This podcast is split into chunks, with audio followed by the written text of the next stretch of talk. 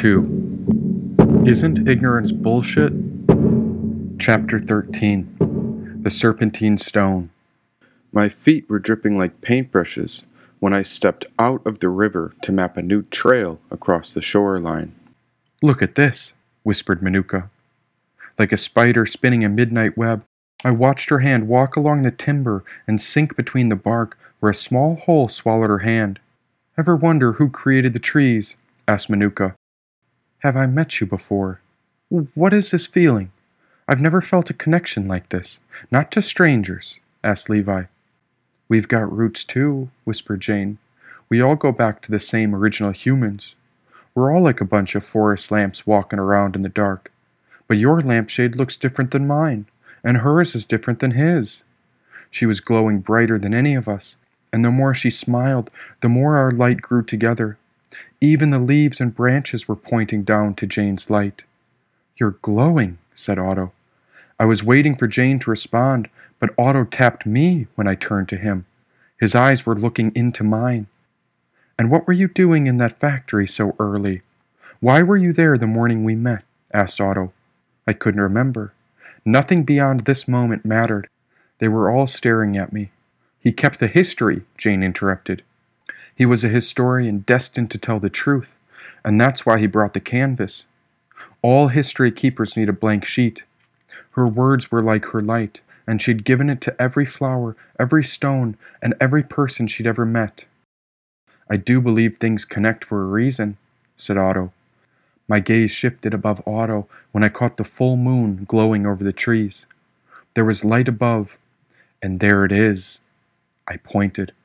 Beneath the moon was a dark triangle protruding through the treetops. Goosebumps echoed over my body like an electric blanket. Each cell of my skin began levitating when I saw the peak of the pyramid hanging in the sky. Without hesitation, Levi took off between the trees like a caged animal on the brink of an escape. Trampling over branches, we chased after him until he reached the top of the mound and fell to his knees. I came to his side when we gazed at the giant pyramid. Bluish black stones were piled high into the sky. Two white pillars separated a giant door. It was the only imperfection to this sleek side and in the front of the door stood the 28th psychopomp with its black and white palms pressed together in prayer. Ready to become all that you are? asked the psychopomp. I am, said Levi. The group was all together when we stepped forward. Time is but a fabric, and history is how it's sewn. Through this door lies the future, and all it costs is a simple stone, said the psychopomp. It's made of lapis lazuli, who molded this stone? This is the stone of royalty, said Jane, touching the pyramid's base. The 28th psychopomp lowered his head from the sky. All of us were aware how the moon was suspended perfectly over the peak of the pyramid. The giant stone door opened and the psychopomp released its palms. Is there a reason they call you the 28th? Because 28 is a powerful number. It's mystery and strength together, asked Levi. Mystery? Do you mean destiny and strength? asked the psychopomp. Numerology says the sum of numbers represent the whole, and 2 and 8 add up to 1. That's completion. And there's 28 days in a lunar month, too. Do you know something about that moon up there? asked Levi. That moon is how I do what I am called to be. If you take the proper time to observe, then in time you too shall see, said the psychopomp. The deer extended his palm where Levi set the black stone down before entering through the door and into the darkness. Next, Manuka approached the 28th psychopomp, where the creature extended his white hand. She gave up her white stone before Otto followed her path. Now Jane approached him while I rubbed the rough edges of the black tourmaline one last time as the others disappeared into the abyss waiting inside. On the verge of dropping my stone in its hand, the psychopomp closed the black fist at once and turned to Jane. Wait! What stone is this? said the psychopomp.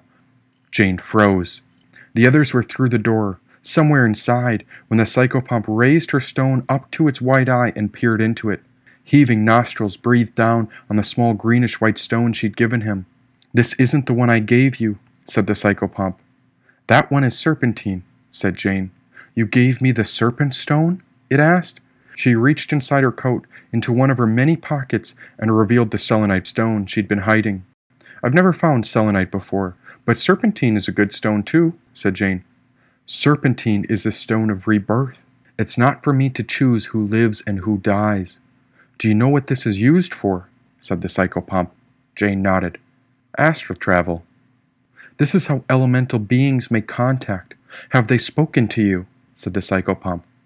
Unsure of what to do, the psychopomp took a moment to rub the stone in its palm between each finger and its thumb. And so it is written, I shall accept this stone until we meet again, said the psychopomp. Thank you, and I promise I'll take care of your selenite too, said Jane. The psychopomp reopened his black palm in front of me. As I released the stone, I felt a flicker of white light burst through my forehead. No one saw it, not even I, but supreme clarity came upon me. I took a step inside with Jane, but heard something tumbling down the side of the pyramid from above. I turned when a massive object struck the ground beside the psychopomp's cloak with tremendous force. A human body had fallen, and his skin was mashed in the dirt. Mangled legs were twisted up over his bloodied head, and. Is it. Jane paused. Is it dead? An empty vessel, said the psychopomp. This poor human wasn't moving, and whatever had happened was even worse than trauma. Blood was seeping out of his half shaven skull, while the man's face remained buried in the dirt. Someone had buzzed the sides of his hair and left a long mess on the top. He was naked, and I didn't dare look any closer, because the longer I looked, the more I saw that there was no light left in this man. What happened to him? I asked. Looking up, I heard a door slam somewhere up above on the pyramid's smooth side. Sometimes we must pass on before we become all that we are, said the psychopomp. The full moon began to inch past the peak of the pyramid as if a clock started the countdown. Not a moment later before the giant doorway began creeping shut on its own as we stood halfway inside. Go! Your toll has been paid. In is the only way out. Go in with all your heart. The psychopomp pointed towards the door. They're already inside, said Jane. I can't see the others anymore. We have to go. Jane pulled me in as the door shut behind us. Tiptoeing ahead in the pitch black, my hands began to reach around, but there was nothing to focus on. All I could picture was the mangled man's body still stuck in my mind. We have to stick together, said Jane. Promise?